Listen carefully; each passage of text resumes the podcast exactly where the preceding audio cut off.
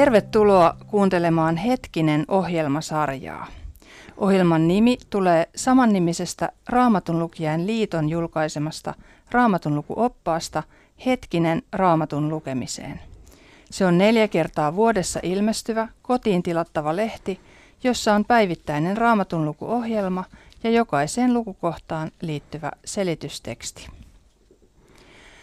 Tässä ohjelmasarjassa tapaamme Raamatun lukuopas hetkisen selitystekstien kirjoittajia. Keskustelemme siitä Raamatun kirjasta, jota kukin selittää nyt meneillään olevassa hetkisen numerossa.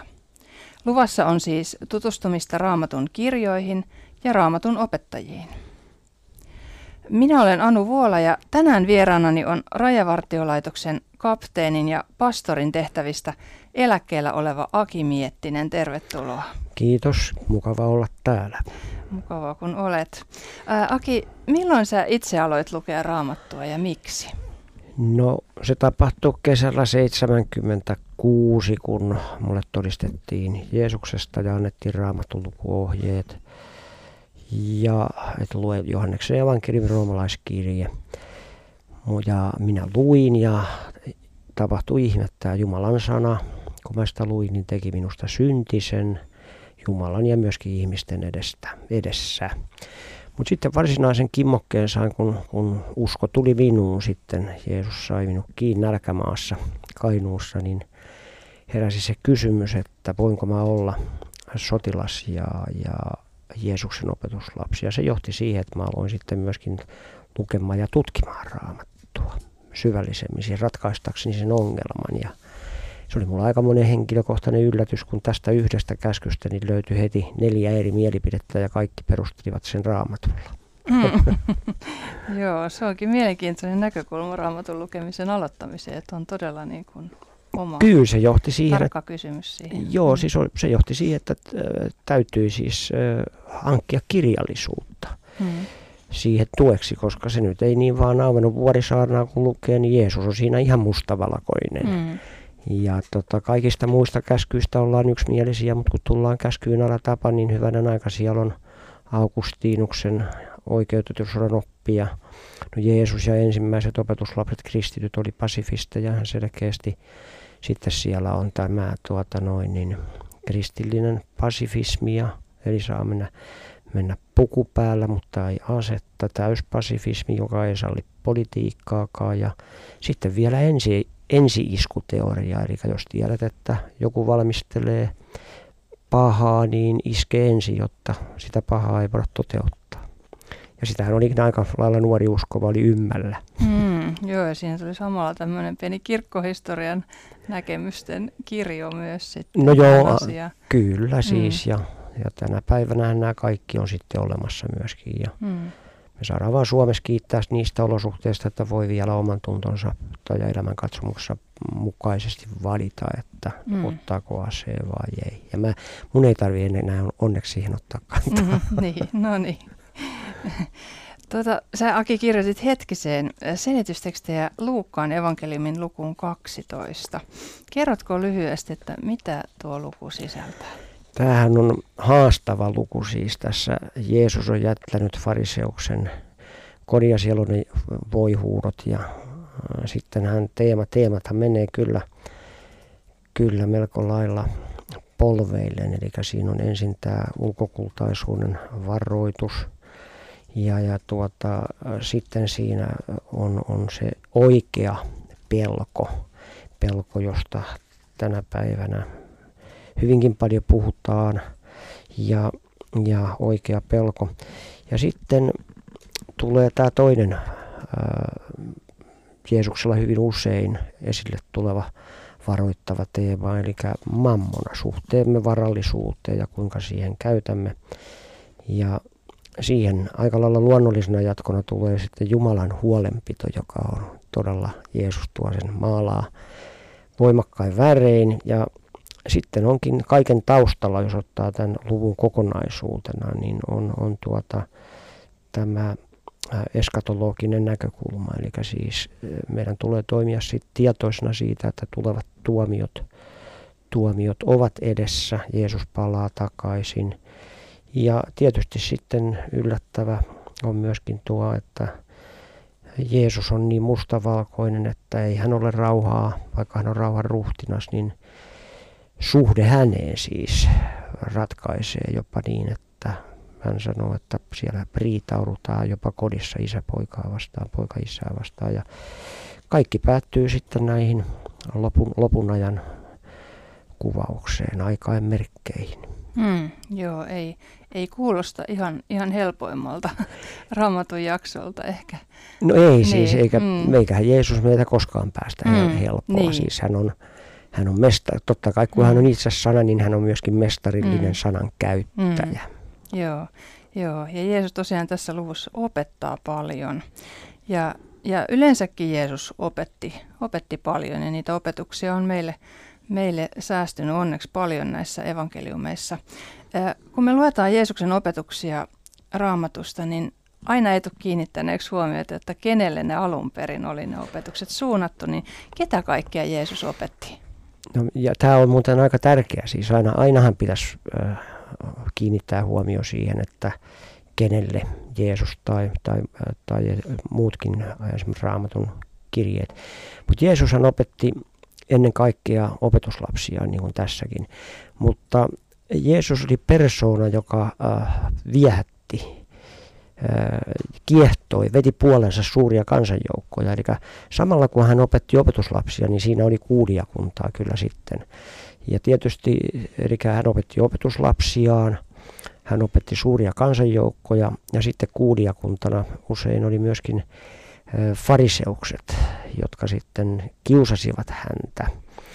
Ja, ja tämä on mielenkiintoista siis sitten tietysti tämä, tässäkin luvussa tulee esille tämä kysymykseen toisella kysymyksellä vastaaminen, eli se keskustelutapa siihen aikaan oli tällaista. Ja, ja sen tähden nämä tekstit ovat ää, todella eläviä, haastavia, ja näitä ei käy, jos haluaa päästä sisälle, niin se ei ole niin kuin lukeminen, että hauki on kala, hauki on kala, ajai kun on vaikeaa, vaan mm. todella täytyy pysähtyä ja miettiä ja nimenomaan se, että kenelle Jeesus puhuu.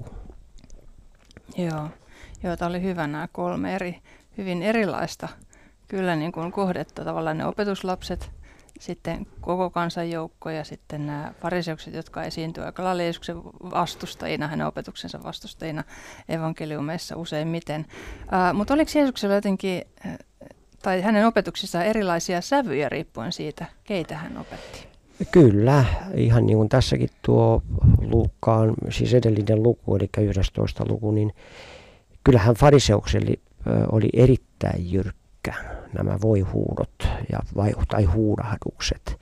Ja hän käyttää niinkin voimakkaita sanoja fariseuksista ja kirjanoppineista, että te olette isästä perkeleestä, niin kyllähän nämä kuulostaa aika karseilta tänä päivänä, jos uskaltaisiko niin sanoakaan, sanoakaan ja ei kai se meille normaali ihmisille soveliasta olisikaan. Mutta Jeesus on näin jyrkkä fariseuksilla ja sitten toisaalta taas syntisille en minäkään sinua tuomitse. Mm. Mene äläkä enää, mene rauhassa ja sinun uskosi on sinut pelastanut ja mm. uskosi on tehnyt sinut terveeksi ja tällä tavalla. Että se, äh, kyllä Jeesus osasi huomioida kuulijakuntansa. Mm, mm. Joo, se on, se on taitavan opettajan äh, merkki. Kyllä, kyllä. Mm, kyllä. Joo, joo. No, jos ajatellaan tätä Luukkaan evankeliumin 12 lukua, jota siis tuolla hetkisessä selitit, niin mikä näistä Jeesuksen siinä antamista opetuksista on mielestäsi meille tällä 2020-luvulla eläville suomalaisille ajankohtaisin?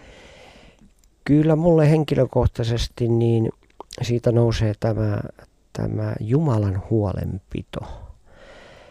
Huolenpito siis, että kuinka paljon me turhaan murehdimme.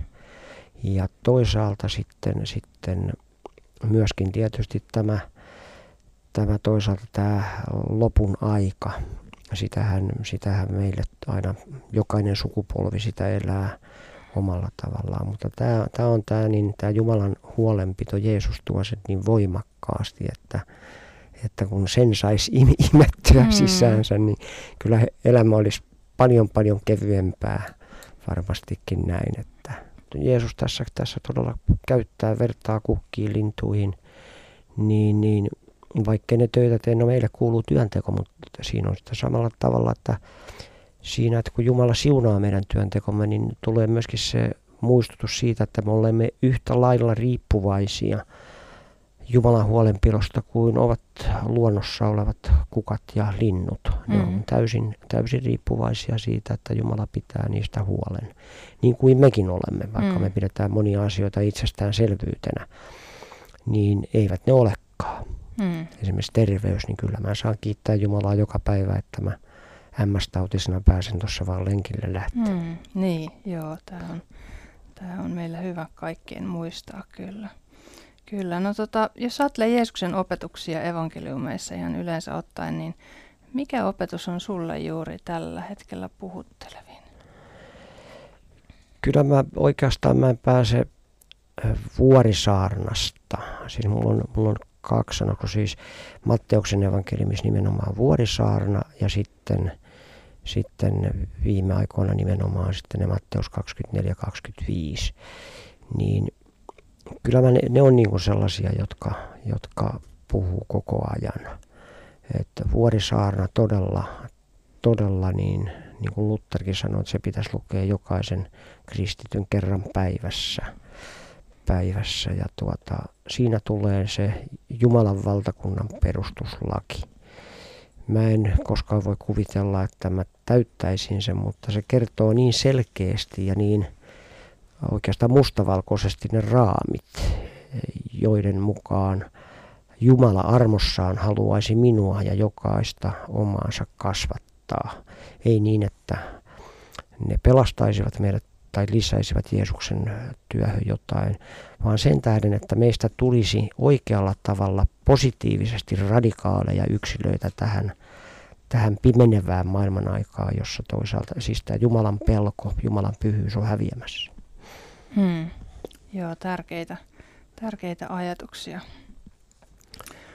Kiitos Aki Miettinen näistä, näistä mielenkiintoisista ajatuksista, joita tässä jaoit tämän Luukkaan evankeliumin 12. luvun, luvun pohjalta. Seuraavassa ohjelmassa keskustelemme tarkemmin Jeesuksen opetuksista tässä, tässä luvussa.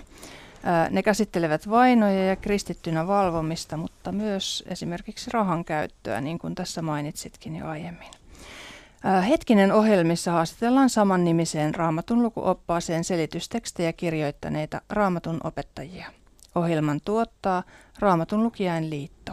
Hetkisestä ja Raamatun lukijain liitosta saa tietoa ja Hetkisen voi myös tilata numerosta 045 122 3664 ja sivuilta rll.fi.